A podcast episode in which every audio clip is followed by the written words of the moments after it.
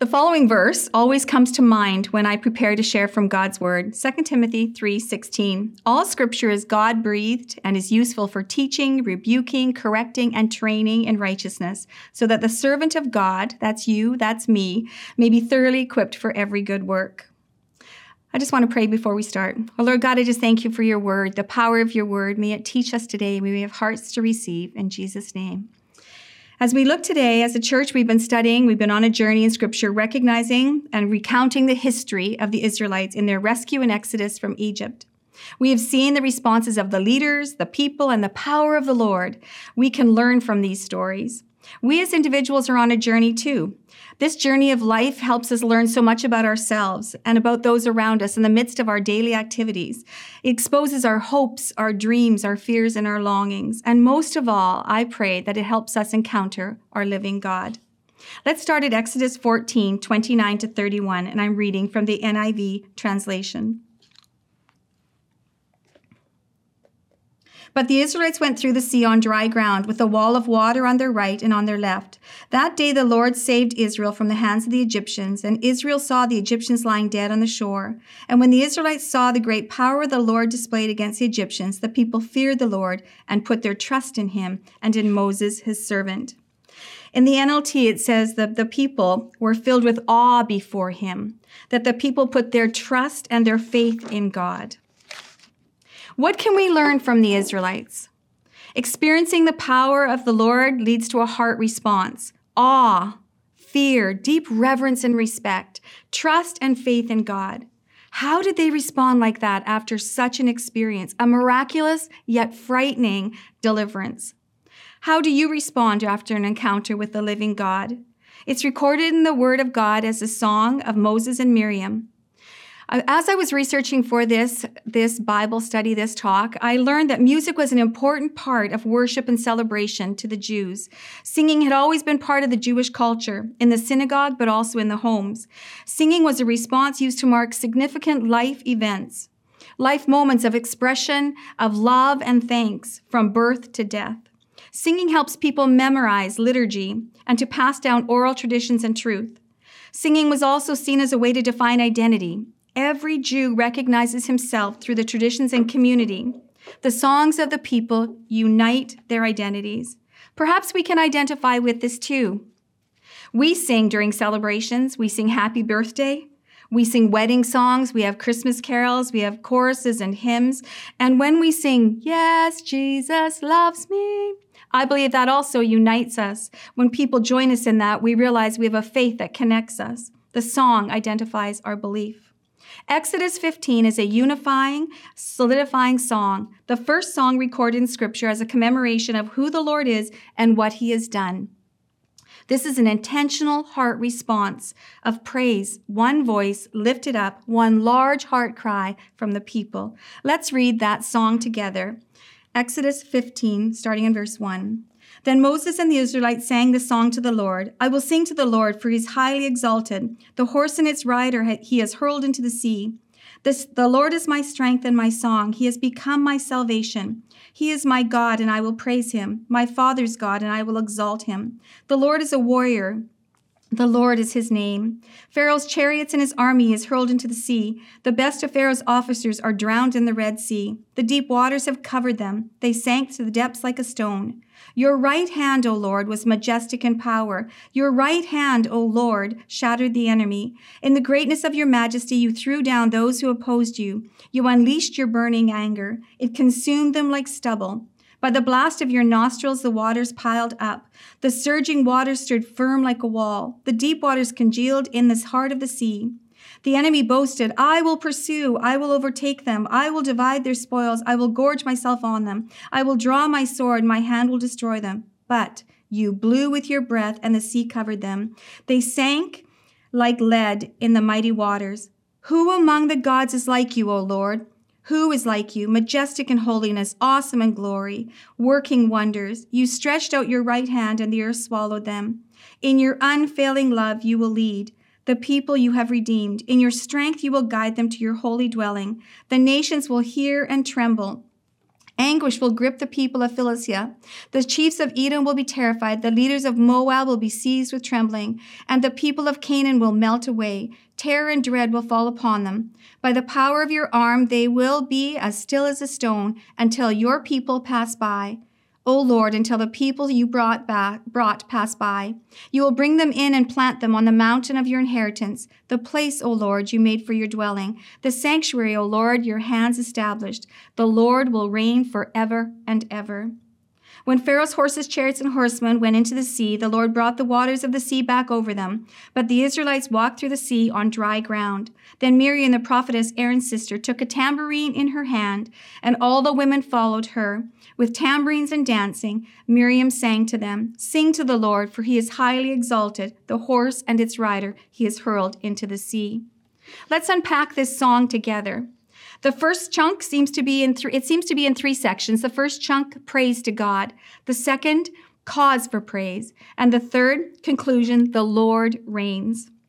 In verses one to three, we look at that and we go, why are they praising God? Well, they're praising him because of his saving act that inspired them, inspired the praises of his people. It's very personal. I will sing to the Lord. The Lord is my strength, my song. He has become my salvation. He is my God. I will praise him, my Father's God. I will exalt him. The Lord is a warrior. The Lord is his name. When I read these verses, I hear a heart's cry of declared truce, declared allegiance, declared trust. This is Yahweh. In Exodus 14:4, Moses had declared, "The Lord will fight for you. You need only be still," he told the people.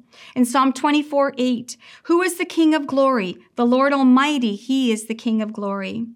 Do you know the King of glory? Who do you say the Lord is? Does your name for God change in the midst of life circumstances? Personally, I can identify. When I was 14, I was rejected by my earthly father, and my, sa- my song, my personal song, became Looking for love in all the wrong places, searching for love in too many faces. When I was 16, I had an encounter with the living God and recognized I needed love. I needed salvation. I needed deliverance from a life of searching for acceptance and love. I said, Jesus, I need you. Forgive me. I surrender my life to you. He changed me from the inside out. My heart song changed too. Amazing love, how can it be that you, my king, would die for me? My dad died when I was 28 years old. He was elderly and had suffered a stroke 12 years prior that changed his life. After that stroke, he moved into an extended care and he never spoke again. He never said my name again. That was a difficult time for me. I was a teacher at the time, and I remember one day I was overcome by grief, and I had to leave the classroom and go home. And when I was at home, my heart was crying out to God, Where is my dad spending eternity? Is he with you, God? And a friend confronted me. Rusha, how big is your God? What a life changing question. I went on a journey to study my Bible, to read the Word of God. I became so hungry for the Word of God and what it could teach me about who God truly is and who I could trust in fully. And I'm able to declare the song, the words of this song. My God is so big. He's so strong and so mighty. There is nothing my God can do, cannot do for you and you and you and for me and for my dad. Even though my dad for 12 years never spoke, I never knew what he felt about God because he'd never talked about it prior. I knew my God could minister to his heart and draw him to himself. I pray God takes you on a journey too where you can fully trust the truths of Exodus 15. I will sing to the Lord, for he is highly exalted. The Lord is my strength and my defense. He has become my salvation. He is my God, and I will praise him. My Father's God, and I will exalt him. The Lord is a warrior. The Lord is his name. Verses 4 to 13 give us an example of why there's a cause for praise, for God's powerful acts deliver his people. If you read through it, you notice all the details, the wonder and the awe, the awe they must have felt, the glory that they wanted to give back to their God who had just delivered and rescued them. Retelling the story of God's miracles and his miraculous deliverance, anchoring the truths in our minds and giving thanks has a way of solidifying the story for us personally. In verse 6, we read, Your breath, your right hand, O God, your right hand, O Lord, majestic in power shattered the enemy. In verse 8, we read, By the blast of your nostrils, the waters piled up. Verse 10, we read, But you blew with your breath, and the sea covered them reminds me of the creation story in Genesis 2 7. By the breath of, of God, man was given life, transforming his form into a living being, a spiritual being with capacity to serve and fellowship with God. This is how big our God is. What about verse 11? Who is this God? Who are you? Who is like you, O Lord? You are majestic in holiness, awesome in glory, working wonders. Your stretched out right hand and the earth, you stretched out your right hand and the earth swallowed them. In your unfailing love you will lead, and the people you redeem. Sorry, in, the, in your unfailing love you will lead the people you have redeemed. In your strength you will guide them to your dwelling, your holy dwelling. This is the God they sang praise for, for the powerful acts he had shown to them. Psalm 77, verse 11 to 15 says, I will remember the deeds of the Lord. Yes, I will remember your miracles of long ago. I will meditate on your works and consider all your mighty deeds. Your ways, O God, are holy. What God is so great is our God. You are the God who performs miracles. You display your power among the peoples. With your mighty arm, you redeem your people, the descendants of Jacob and Joseph. Have you been there? Where you've remembered and you've proclaimed, and you've been able to say, I will meditate on your works and consider your mighty deeds. Remembering the truths of God and the miracles of long ago, they help us to trust our God deeper and more readily I've had that life experience myself. As like many of you, I'm sure you've had difficulties at times. In a span of about seven years, my husband had a series of health issues. He had two hip replacements, two heart surgeries, an appendix removed, concussion, and a car accident. I remember sitting beside his hospital bed as we were waiting for the hospital transport to arrive to take him into surgery. And I said to the doctor, My husband needs me. He needs me to go with him to the hospital. And I remember the doctor saying, No, you cannot come. You may not ride in the ambulance. You may not hold his hand. You may not be there with him. And I was like, No, but he needs me. And I remember kissing my husband as they took him off. And I remember being so sad and so alone and so unsure of what I should do with myself. So I went home and I put on my worship music nice and loud. And I sat down by my computer and I started to type. I started to type out my heart song, my heart's feelings, my heart's need at that moment. And as I poured out my heart in words, a song much like that in Psalms, in the Psalms, I need you, God. God needs you. And then I remembered in the midst of that outpouring that my God had been there for us so many times before, that my God had helped me and sustained me and carried me and carried my family many times before. And with tears streaming down my cheeks, I raised my hands in adoration and declared out loud, My God, I will trust in you no matter what. Waiting is hard. Walking with God is a must. Perhaps your heart cry is, God, help me. I'm sure that was the heart cry of the Israelites. God, I want to trust you. God, show me. Deepen my faith in you, God. God, help me, God. Equip me, God. What is your heart cry? In verses 14 to 21, we see the conclusion of the song. God dem- God's demonstration of sovereignty will be known and praised. What does sovereignty mean? Sovereignty means that our God is all powerful. The nations will hear and tremble. Philistia, Edom, Moab, Canaan. You will bring your people out. You will plant them. You, Lord, will reign forever and ever. And then Miriam sings a song in response. For look at the what the Lord has done. He has delivered us. In verse 21, Miriam sang to them, Sing to the Lord, for he is highly exalted. The horse and rider he has hurled into the sea. She shook the tambourine, and the women followed with dancing, proclaiming with their voices loud and clear, Sing to the Lord, for he is highly exalted, and recounting what he had done. The horse and its rider he has hurled into the sea.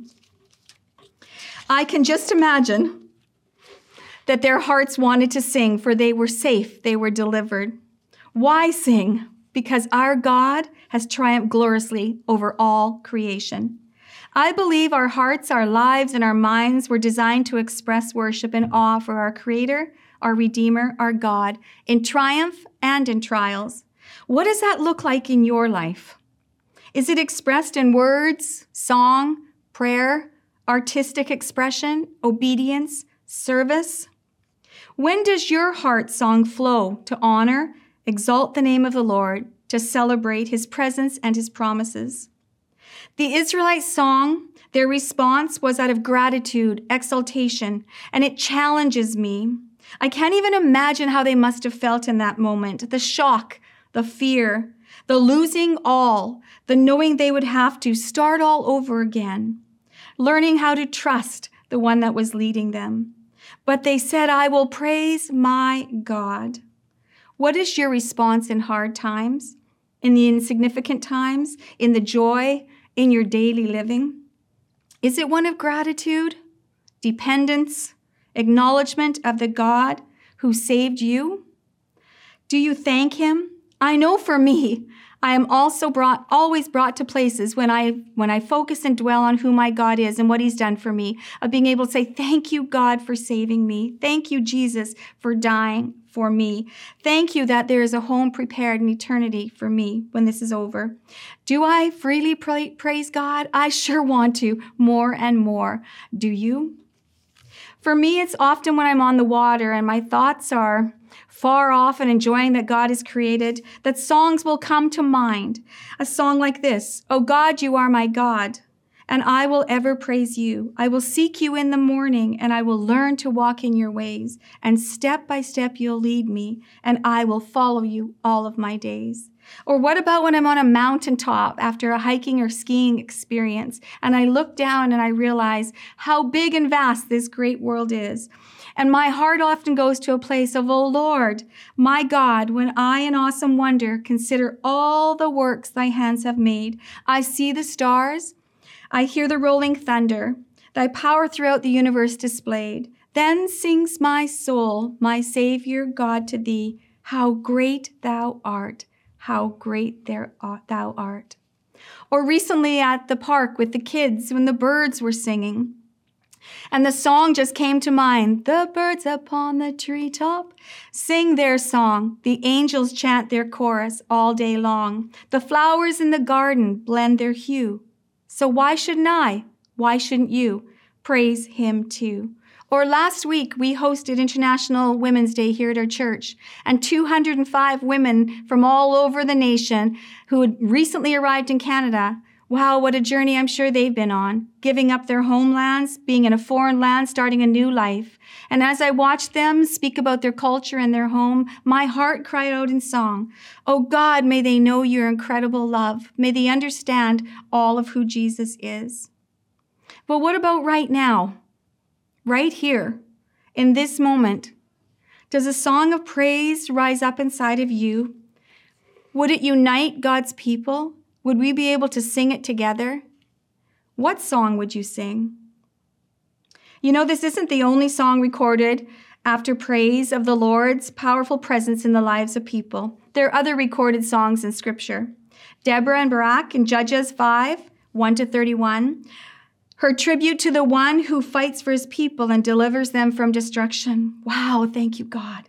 Hannah in 1 Samuel 2 1 to 10. Thanks to God for the birth of her son Samuel, the Lord had changed her lament to praise. What about David in 2 Samuel 22 1 to 51? His de- declaration of dependence on Yahweh during distress and acknowledges God's saving acts from his enemies.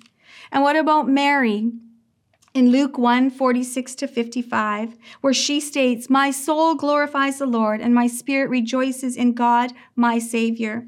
Her response to knowing she would give birth to the Messiah. And what about Zechariah and Luke 1 68 to 79? He praised God for Israel's history and the coming of the Lord's salvation after the birth of his son, John. Exodus 15 is the first recorded song, and Revelation 15 is the last recorded song in Scripture. Let's look at the parallels below. Exodus 15, the Song of Moses. What is it about? The execution of the foe, expectations of the saints, the exaltation of the Lord. This was a song of Moses bringing and leading his people out of Egypt into deliverance. What about the song of the Lamb in Revelation 15? Redemption by the blood of Jesus, an eternal inheritance, and glorifying God as He, God, has opened up His kingdom by bringing people in through what Jesus has done for mankind. Delivered from the physical bondage of slavery, delivered from spiritual bondage of darkness, are given by the life of Jesus. Contrasting, still needed by you and I, and the world needs to know these truths. What's your heart response? Are you spiritually alive and well today? Have you said, Yes, I need you, Jesus. Forgive me for my sins. I accept you as Lord, Savior, Deliverer, friend. Fill me with your Holy Spirit and mold me into the person you created me to be. Is that you today, wanting to be spiritually alive? Or are you one who needs to be crying out to God for deliverance from something? Oh Lord, I need help with. Heal this. Deliver me from this. Increase my faith in you in the name of Jesus. Fill me with your Holy Spirit, God. Are these your prayers? Are these prayers of your heart? Or do you know someone that needs to hear these truths that you could share with? We can learn from this story in Scripture. Can you lift your words of praise to your God today? Freely, without inhibitions, no scripted text or lyrics, just a heart cry out of gratitude, longing, and hope, because you can declare what He has done for you. What are some of the themes of your personal God story? Can you say, My God, you are majestic in holiness, working wonders. You guide me with your strength. You are merciful and powerful, and your greatness and holiness. You are awesome in glory. You lead me with your unfailing love. You are my redemption. You are my etern- you are eternally reigning. You are peace. You are freedom. You are deliverer. Singing has been said to sustain people during situations of stress and situations of psychological pain and suffering or expressions of joy. I pray as you move forward after today, when you think of Exodus 15, that Psalm 96 will also be one of your heart cries. Sing to the Lord a new song. Sing to the Lord all the earth. Sing to the Lord, praise his name, proclaim his salvation day after day. Declare his glory among the nations, his marvelous deeds among all peoples. May God bless you as you journey with him.